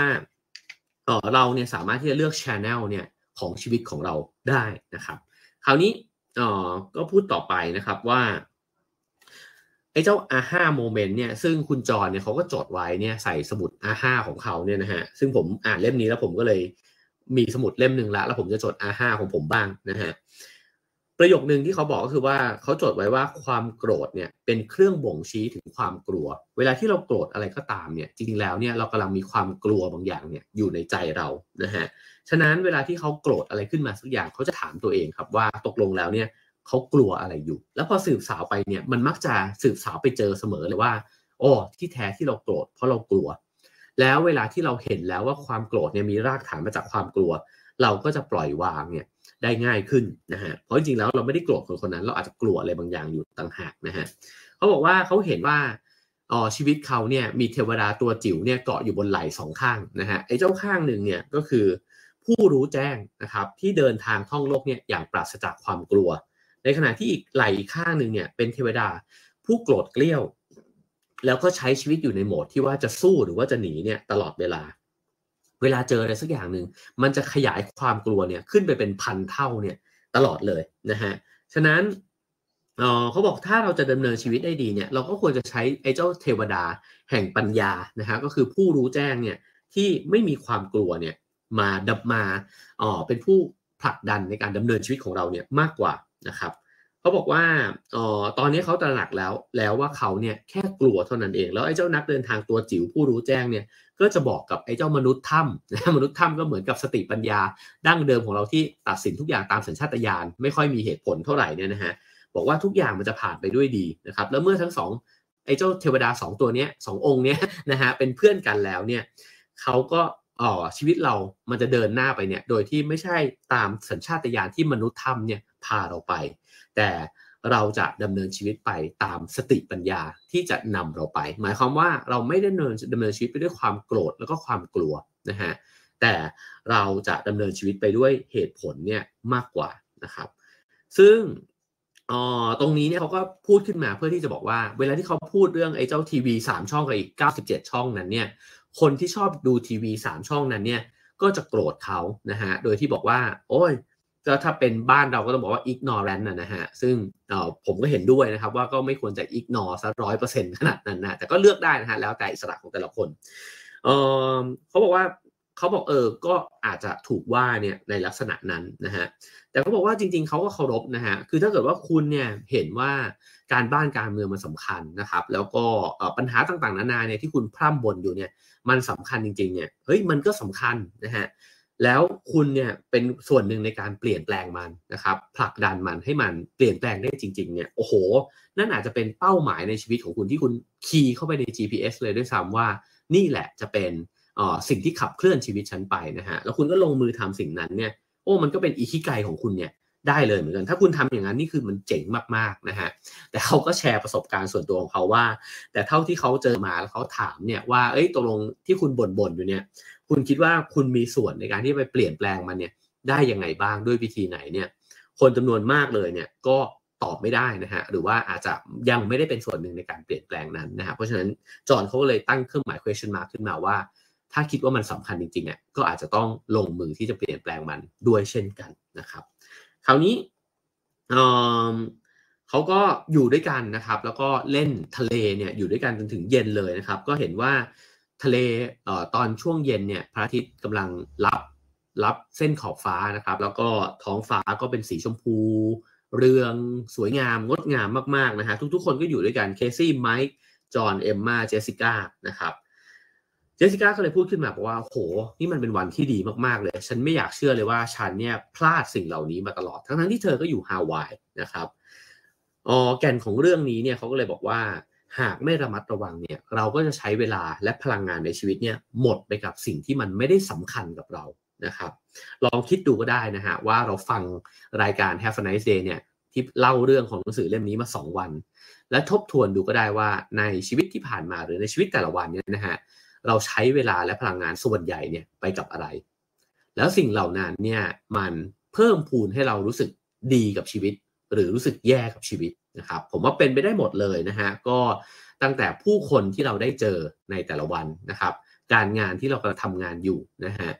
สถานการณ์ความสัมพันธ์ต่างๆ ในชีวิตนะครับ พ่อแม่พี่น้องครอบครัวคนรัก คนที่อยู่ในบ้านหลังเดียวกัน เพื่อนร่วมงานเจ้านายหัวหน้านะฮะหรืออ ข่าวที่เราเสพนะครับ หนังสือที่เราอ่านหนังสือพิมพ์ที่เราดูอย่างเงี้ยนะฮะทั้งหมดนั้นนะครับ มันสร้างพลังงานและความรู้สึกแบบไหนที่เรามีต่อชีวิต เรารู้สึกว่าชีวิตมันน่าอยู่ หรือว่ารู้สึกว่าชีวิตมันสับปะรังเคจังเลย ฉันเบื่อหน่ายชีวิตตัวเอง ฉันหมดแรงทุกวันเลย เวลาที่ตื่นขึ้นมาผ่านไปแต่ละวันเฮ้ทำไมชีวิตมันเหนื่อยขนาดนี้วะนะครับ ผมว่าสิ่งเหล่านี้เนี่ยเป็นสิ่งที่หนังสือเล่มนี้พยายามจะ ชวนให้เรามองนะฮะแล้วก็บอกว่า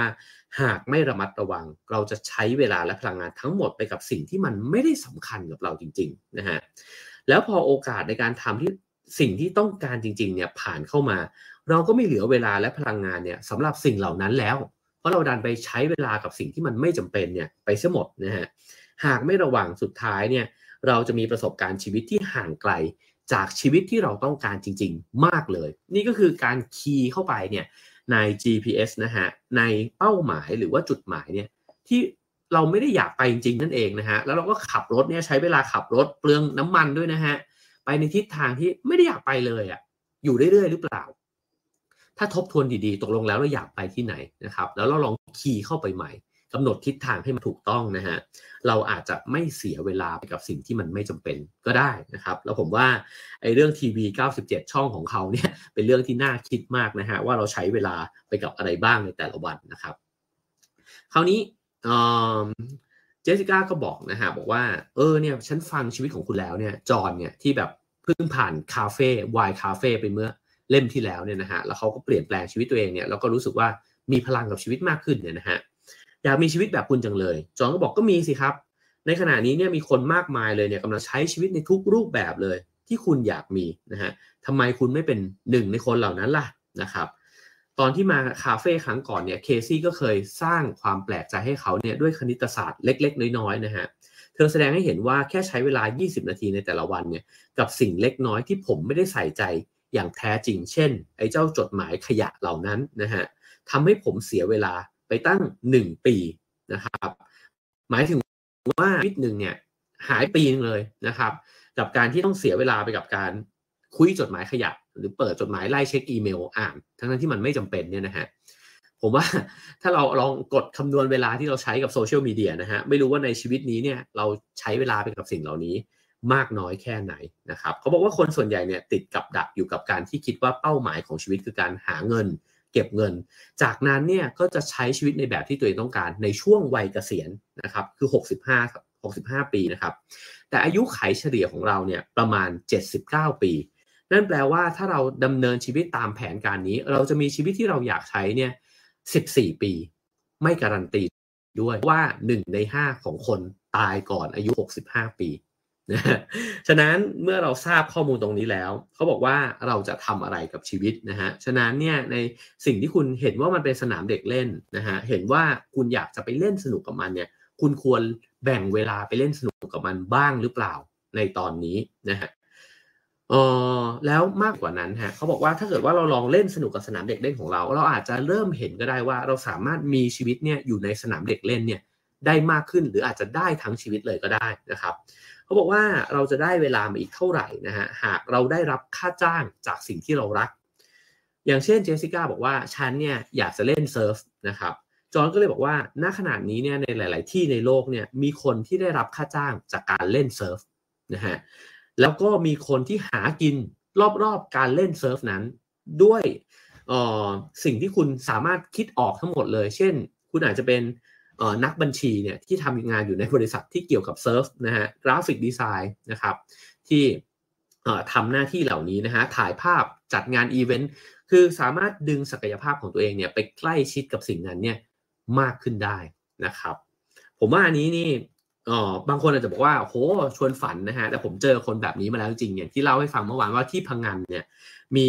เพื่อนของชิงคนหนึ่งนะครับ แล้วก็มี ผู้หญิงอีกคนหนึ่งที่ผมไปเจอที่พะงันเนี่ยเขาชอบอยู่กับทะเลนะครับ แล้วเขาก็ชอบลงไปดำน้ำมากๆนะฮะเพราะฉะนั้นเนี่ยเขาก็เลยย้ายจากกรุงเทพไปอยู่พะงันมีวิถีชีวิตในแบบที่เขาอยากจะใช้นะฮะรายได้น้อยลงคนนึงเป็น graphic designer นะครับรายได้น้อยลงกว่าตอนอยู่กรุงเทพครับแต่เขาบอกว่าอยู่พะงันเนี่ยเขาก็มีค่าครองชีพเนี่ยน้อยลงด้วยเหมือนกันนะฮะค่าเช่าบ้านถูกกว่าอยู่ในกรุงเทพนะครับ แล้วก็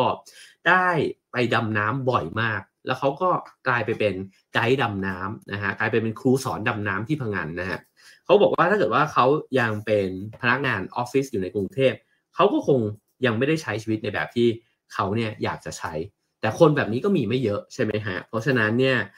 ในหนังสือเล่มนี้เขาก็บอกว่าจริง ๆ แล้ว คุณก็อาจจะต้องลองขยับตัวเอง ในทิศทางที่คุณคิดว่ามันเป็นจุดหมายจริง ๆ ของชีวิตดูบ้างนะฮะแล้วก็คุณอาจจะมองเห็นก็ได้ว่ามันมีอะไรแวดล้อมอยู่รอบๆ สิ่งที่คุณรัก แล้วไอ้ทักษะที่คุณมีอยู่ในตัวเนี่ยมันก็อาจจะไปสอดรับนะฮะกับสิ่งที่คุณรัก แล้วก็กลายมาเป็นแหล่งรายได้เนี่ยให้กับคุณเนี่ยได้ด้วยเหมือนกันนะครับ เพราะฉะนั้นสิ่งนี้ก็เป็นสิ่งที่เขาเหมือนกับพยายามที่จะ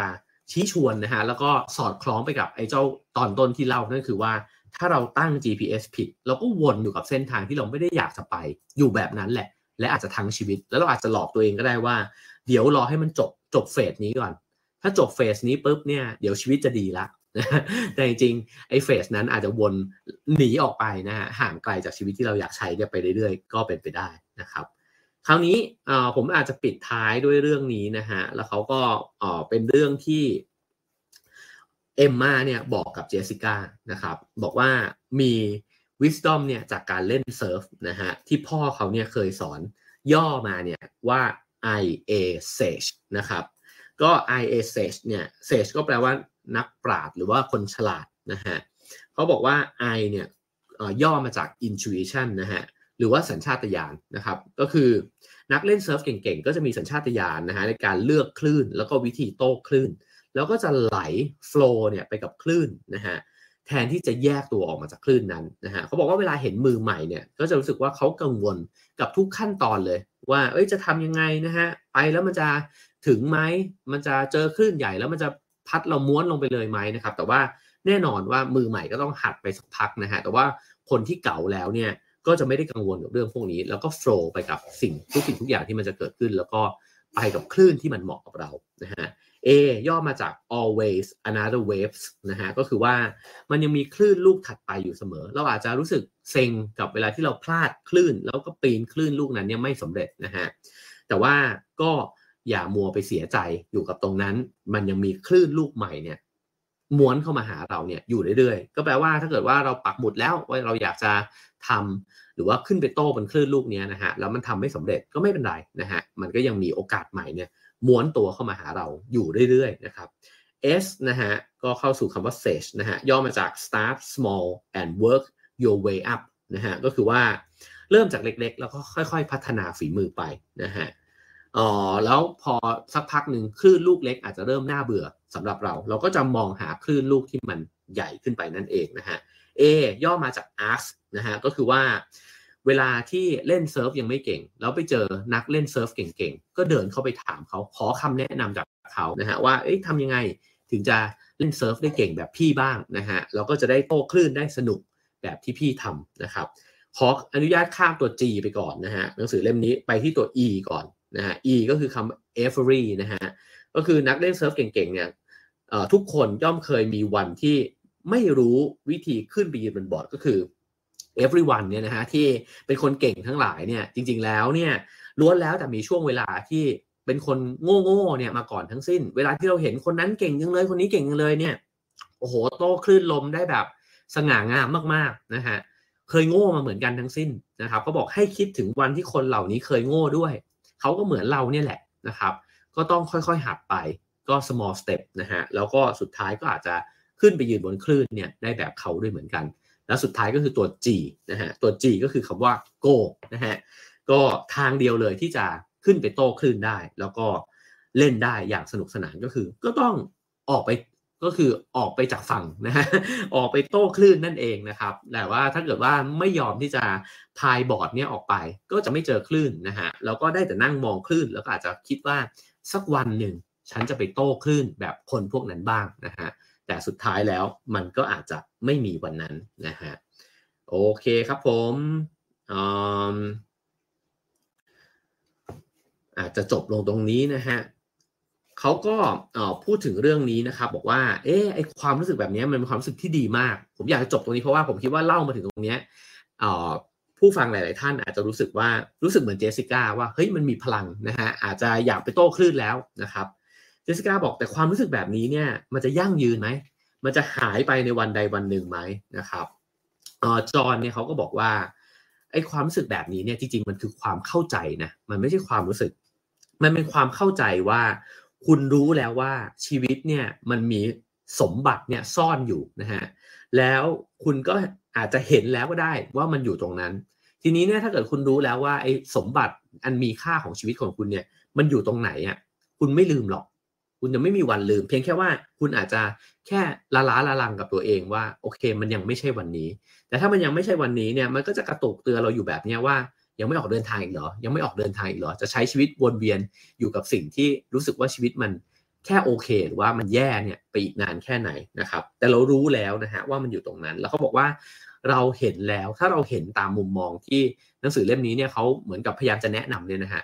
ว่าเราอาจจะเคยใช้ชีวิตอยู่ในกล่องใบแคบๆก็ได้ ทั้งๆที่จริงเนี่ยโลกใบนี้มันเป็นสนามเด็กเล่นเนี่ยที่มันมีพื้นที่ไร้ที่สิ้นสุดหรือว่าไม่มีจำกัดไอ้เจ้ากล่องแคบๆนั้นก็คือความรัวของเรานั่นเองนะครับว่าโอ้ถ้าเกิดว่าเราจะออกไปจากไอ้เจ้าคอมฟอร์ทโซนนี้เนี่ยมันจะต้องไปเจออะไรบ้างนะฮะแต่จริงๆ ถ้าเกิดว่าเราเห็นแล้วว่ามันมีความเป็นไปได้อื่นด้วย เราอาจจะกล้าที่จะก้าวออกมาก็ได้นะครับ แล้วเขาก็บอกว่าเวลาที่เราเริ่มที่จะเปลี่ยนแปลงนะฮะก็จะมีคนที่เขาอยู่ในกล่องใบเดิมกับเราเนี่ยเขาจะทักทวงว่า เฮ้ย คุณจะออกไปจริงเหรอ มันเสี่ยงนะเว้ยข้างนอกนั้นน่ะนะฮะหรือเพราะเขาบอกว่าเออเวลาคนที่เห็นว่าคนคนหนึ่งเนี่ยจะกล้าหาญหรือว่าจะเปลี่ยนแปลงเนี่ยเขาจะมีความรู้สึกตั้งคำถามกับตัวเองครับว่าทำไมเขาทำวะมันทำได้จริง ๆ เหรอ นะฮะเพราะฉะนั้นเนี่ยสิ่งที่เขาจะทำก็คือเขาจะตั้งคำถามกับเรากลับมานั่นเอง แล้วก็พยายามที่จะดึงเราไว้ว่าเฮ้ยอย่าออกไปเลยนะมันไม่ได้หรอกมันเป็นไปไม่ได้หรอกนะครับ ฉะนั้นเนี่ยเขาบอกว่าอ๋อเราก็ต้องผ่านช่วงเวลาที่จะมีคนที่อยู่ในกล่อง พยายามเอากล่องเนี่ยมาครอบเราเนี่ยเอาไว้ไม่ให้เราออกไปจากกล่องใบนั้นนะฮะอ๋อฉะนั้นเนี่ยอ๋อเราก็จะเห็นว่ามันมีเรื่องมากมายเลยนะฮะที่คน ที่อยู่ในกล่องเนี่ยสนใจนะครับ เช่นการบทสนทนาแบบเดิมๆนะฮะ การบ่นถึงหัวหน้าว่าหัวหน้าเนี่ยห่วยแตกยังไงนะครับเเรื่องเกี่ยวกับเรื่องลบทั้งหลายในข่าวนะฮะ เรื่องซุบซิบนินทาเกี่ยวกับดาราคนนู้นคนนี้นะฮะ สิ่งเหล่านี้ถ้าเราบอกว่าให้มันคือกล่องใบเดิมของเราอะแล้วเราไม่อยากจะใช้ชีวิตในกล่องนี้แล้วเนี่ย แล้วเราก็ออกมา เราก็จะกลายเป็นส่วนหนึ่งเนี่ยของสิ่งที่มันอยู่ข้างนอกกล่องนั้นนะฮะ สิ่งที่มันจะเกิดขึ้นครับเขาบอกว่าบางทีมิตรภาพเก่าๆก็อาจจะหายไปนะฮะคือเพื่อนบางคนอาจจะเลิกคบเราก็ได้ เพราะเห็นว่ามันเปลี่ยนไปนะฮะผมว่าสิ่งนี้เป็นสิ่งที่ผมสังเกตเห็นจากเพื่อนๆบางคนนะฮะที่เขามีความเปลี่ยนแปลงในชีวิตนะครับเขาบอกว่าแต่ถ้าเกิดว่าคุณกล้าหาญพอ คุณก็ต้องกล้าที่จะเปิดพื้นที่เนี้ยขึ้นมาใหม่ แล้วคุณจึงได้เจอเพื่อนใหม่นะครับ เพื่อนที่อยู่นอกกล่องใบเดิมนะฮะแล้วอ๋อ มียูทูบเบอร์ท่านหนึ่งนะฮะใช้สิ่งนี้ว่าการเปลี่ยนน้ำปลา ผมชอบการอุปมานี้มากเลยนะฮะคือชีวิตเราเนี่ยบางครั้งมันจำเป็นต้องมีช่วงเวลาเปลี่ยนน้ำปลานะฮะนั่นคือว่าน้ำมันอาจจะดูลดลงแวบหนึ่งฮะคนในชีวิตอาจจะหายไปเมื่อเราเนี่ยแสดงความคิดเห็นบางอย่างนะครับ อย่างผมเนี่ยถ้าเกิดว่าพูดแบบง่ายที่สุดเลยก็คือว่าถ้าโพสต์เรื่องการเมืองไปนะฮะผมก็จะเห็นเลยว่ายอดไลค์ยอด Follow เนี่ยมันหายวับไปเลยนะฮะถ้าเพราะว่ามันก็จะมีคนที่เขาคิด ต่างจากเรานะฮะซึ่งรับได้ไม่เป็นไรนะฮะแต่อีกสักพักหนึ่งเราก็จะเห็นว่ามันมียอดไลค์เนี่ยกลับมานะฮะในอีกอีกอีกสองสาวันนะครับ ซึ่งสิ่งเหล่านี้เนี่ยพี่หาวนะครับ ซึ่งก็เป็นยูทูบเบอร์ที่รีวิวเรื่องกล้องเนี่ยพี่หาวบอกว่ามันคือการเปลี่ยนน้ำปลานะฮะสุดท้ายเนี่ยเราจะได้คนที่เหมาะสมกับเรา ซึ่งไม่ได้แปลว่าดีหรือไม่ดีนะฮะอาจจะคิดเหมือนกันเนี่ยมากขึ้นนะครับ ซึ่งอันนี้เป็นแค่เปรียบเลย ไม่ใช่แค่ประเด็นทางการเมืองเท่านั้นนะฮะแต่ผมคิดว่าชีวิตและวิถีชีวิตก็เหมือนกัน เวลาที่เราเปลี่ยนแปลงไป เราจะเจอเพื่อนที่มีค่านิยมใหม่ ที่สอดรับกับเราเนี่ยเข้ามาอยู่ในชีวิต แล้วเพื่อนที่มีค่านิยมในแบบเก่า ก็อาจจะต้องปล่อยมือกันไป เพราะว่าอาจจะคุยกันรู้เรื่องยากขึ้นนะฮะแต่ใครสามารถเก็บไว้ได้หมดนี้ก็ประเสริฐมากนะฮะก็คงจะต้องเป็นคนที่เก่งมากๆด้วยเหมือนกันนะฮะเพราะฉะนั้นเนี่ยเขาบอกว่า แต่ถ้าเกิดว่าเราได้เป็นในสิ่งที่เราชอบจริงๆอะมันก็คุ้มไม่ใช่หรอ เพราะว่าเรากำลังเลือกในชีวิตที่เราไม่ได้ไม่ได้ขัดแย้งกับตัวเองต่อไปแล้วนะฮะแล้วก็มันจะทำให้เราค่อยๆ มีความสุขกับชีวิตเราเนี่ยมากขึ้นตัวเขาเองเนี่ยอาจจะมีไลฟ์สไตล์ที่แตกต่างจากคนอื่นนะฮะก็คือเขาไม่ได้มีบ้านไม่ได้มีรถ เพราะว่าไลฟ์สไตล์ที่จอนเลือกในตอนนี้ก็คือเขาอาจจะเช่าบ้านนะฮะแล้วหมด 1 ปีเขาก็ทำงานเสร็จปุ๊บไปเดินทางท่องเที่ยว แล้วค่อยกลับมาหาบ้านเช่าใหม่ รถก็ไม่จำเป็นต้องมีนะฮะเขาก็พูดถึงเพื่อนเขาเหมือนกันว่า ซื้อรถที่หรูมากนะฮะแล้วก็อาจจะมีรถคันนี้เอาไว้ขับเล่นนะ่ะแล้วก็ต้องทนุบำรุงนะฮะเสียค่าประกันเสียค่าที่จอดรถอะไรเงี้ยเสียเงินจำนวนมากเลยเขาบอกเงินจำนวนมากที่เพื่อนเขาเนี่ยเอามาใช้เนี่ยกับการประคองรถคันนี้เอาไว้นะฮะผมว่าบางคนไม่ได้มีแค่รถด้วย บางคนมีเรืออะไรเงี้ยนะเท่าที่เคยได้ยินมาเนี่ยนะครับ ค่าใช้จ่ายสูงมากนะฮะจอนก็บอกว่าเขาเองเนี่ยเอาเงินจำนวนเนี้ ไปเที่ยวได้เลยอะ่ะเพราะฉะนั้นเนี่ยวิถีชีวิตมันก็เลยอยู่ที่ใครจะเลือกแบบไหนนะครับ แล้วก็การเลือกแบบหนึ่งของเราอาจจะไม่ได้เป็นส่วนที่คนอื่นเห็นด้วยก็ได้ แต่ถ้าเราเห็นด้วยกับตัวเองเนี่ยมันก็ควรไม่ใช่เหรอนะฮะที่จะเลือกชีวิตแบบนั้นนะครับ แล้วเขาบอกว่านั่นแหละก็อาจจะเป็นเหตุผลนะครับว่าคำถามว่าเจสสิก้าเนี่ยทำไมถึงถูกเมนูที่ร้านวายคาเฟ่ถามว่าทำไมเธอถึงมาอยู่ที่นี่นะครับ ก็เพราะว่า เธอกำลังสับสนกับเส้นทางของชีวิต แล้วก็ต้องถามคำถามว่า ถามนอกไปจากคาเฟ่ด้วยว่า แล้วชีวิตเนี่ยที่ฉันพาตัวเองมาอยู่ที่เนี่ยในวันนี้นะฮะในสภาพแวดล้อมทั้งหมดที่ฉันอยู่ที่การงานที่ฉันทำอยู่ ครอบครัวที่ฉันเป็นอยู่นะฮะวิถีชีวิตที่ฉันเลือกอยู่เนี่ยทำไมฉันไม่อยู่ตรงนี้วะแล้วฉันอยากอยู่ต่อไปไหมนะครับ ถ้าไม่อยากก็แปลว่าเราต้องตั้ง GPS ใหม่ แล้วก็ลองขับไปสู่สนามเด็กเล่นของเรา ดูบ้างนะฮะหรือถ้าโชคดี คุณอาจจะได้อยู่ในสนามเด็กเล่นนั้นเนี่ยไปทั้งชีวิตเลยก็ได้นะครับ ก็คือหน้าที่การงานแล้วก็ภาระหน้าที่ทั้งหลายในชีวิตเนี่ยมันก็เป็นเรื่องสนุกสำหรับเรา ไม่ได้แปลว่าไม่เหนื่อย ไม่ได้แปลว่าไม่ยากนะฮะเหนื่อยยากอาจจะเจ็บตัวในบางครั้งเพราะสนามเด็กเล่นบางทีก็มีแผลนะฮะแต่อย่างน้อยเราเลือกแล้วมันก็สนุกด้วยนะครับ โอเคครับทั้งหมดนั้นคือเนื้อหาของ Have a nice day ประจำวันนี้นะครับจากหนังสือเล่มนี้นะฮะ Return to the Wild Cafe นะฮะ ผมเล่าแบบกระโดดมาก เพราะฉะนั้นไปซื้อหามาอ่านกันนะฮะ เมื่อวานก็เห็นคนพิมพ์ใน YouTube บอกว่าจะไปซื้อมาอ่านนะครับ ก็ขอเชียร์นะครับสนับพิมพ์ Being นะฮะ ผู้เขียนคือคุณจอห์นสเตรเลกกี้นะครับ ผู้แปลคือพิตตี้ธิดารัตเจริญชัยชนะนะฮะ ขอบคุณสนับพิมพ์ Being ด้วยนะครับที่ส่งหนังสือดีๆ มาให้อ่านอยู่เรื่อยๆ เลยนะครับผม ก็ขอให้ทุกคนสนุกกับการตั้ง GPS แล้วก็หาจุดหมายในชีวิตนะครับ แล้วก็ได้เจอสนามเด็กเล่นที่ตัวเองอยากจะวิ่งไปเล่นในนั้นนะครับผมก็ชอบก็กดไลค์กดแชร์นะฮะ แล้วก็กด subscribe ช่องกันไว้ได้นะครับ แล้วก็ขอขอบคุณสปอนเซอร์ทั้ง 2 รายของเราด้วยนะฮะ ก็คือ b i r d ี้นะครับ ตอนนี้ b i r d ี้ก็มีแคมเปญ b i r d ี้30 ปีแจกแหลกทั่วไทยนะฮะ มูลค่ารวมกว่า 10 ล้านบาทนะครับ ให้ลูกค้า b i r d ี้ได้ ร่วมสนุกกันนะฮะ โดยใช้รหัสใต้ฝาห่วง กระป๋องกาแฟ b i r d ี้นะครับ แล้วก็แอดไลน์นะฮะ at b i r d ี้ world นะครับ ก็พิมพ์เข้าไปได้เลยนะครับ แล้วก็กรอกรหัสใต้ห่วง 11 รหัสเข้าไปนะครับ แล้วก็สามารถสะสมแต้มเพื่อส่งชิงรางวัลนะฮะ มีรางวัลใหญ่ รถกระบะ มอเตอร์ไซค์นะครับ แล้วก็ทองคำหนึ่งสลึงนะฮะ ถึง 17 ตุลาคมนี้ หรือว่าจะเอาไว้แลกแต้มสุดคุ้มก็ได้เช่นกันนะครับ กับของรางวัลอีกมากมายเลย ถึง 31 ตุลาคมนี้นะครับ แล้วก็ขอบคุณยันฮีวิตามินวอเตอร์นะครับ นี่ขวดเป็นแบบนี้นะฮะขวดสวยมากเลยนะครับ อันนี้เป็นรสลิ้นจี่นะครับ มีหลายรสชาติให้เลือกนะฮะ ตัวดั้งเดิมฝาเหลืองเป็นกลิ่นเก๊กฮวยนะครับ แล้วก็มีมีรสเฉาก๊วยรสสตรอเบอรี่กระชายขาวนะครับ ล่าสุดก็มียันฮีแคลเซียมวอเตอร์มีแคลเซียมสูงถึง 200 มิลลิกรัมต่อขวดนะฮะ มีประโยชน์ต่อร่างกาย อย่าลืมดูแลสุขภาพทุกวันนะครับ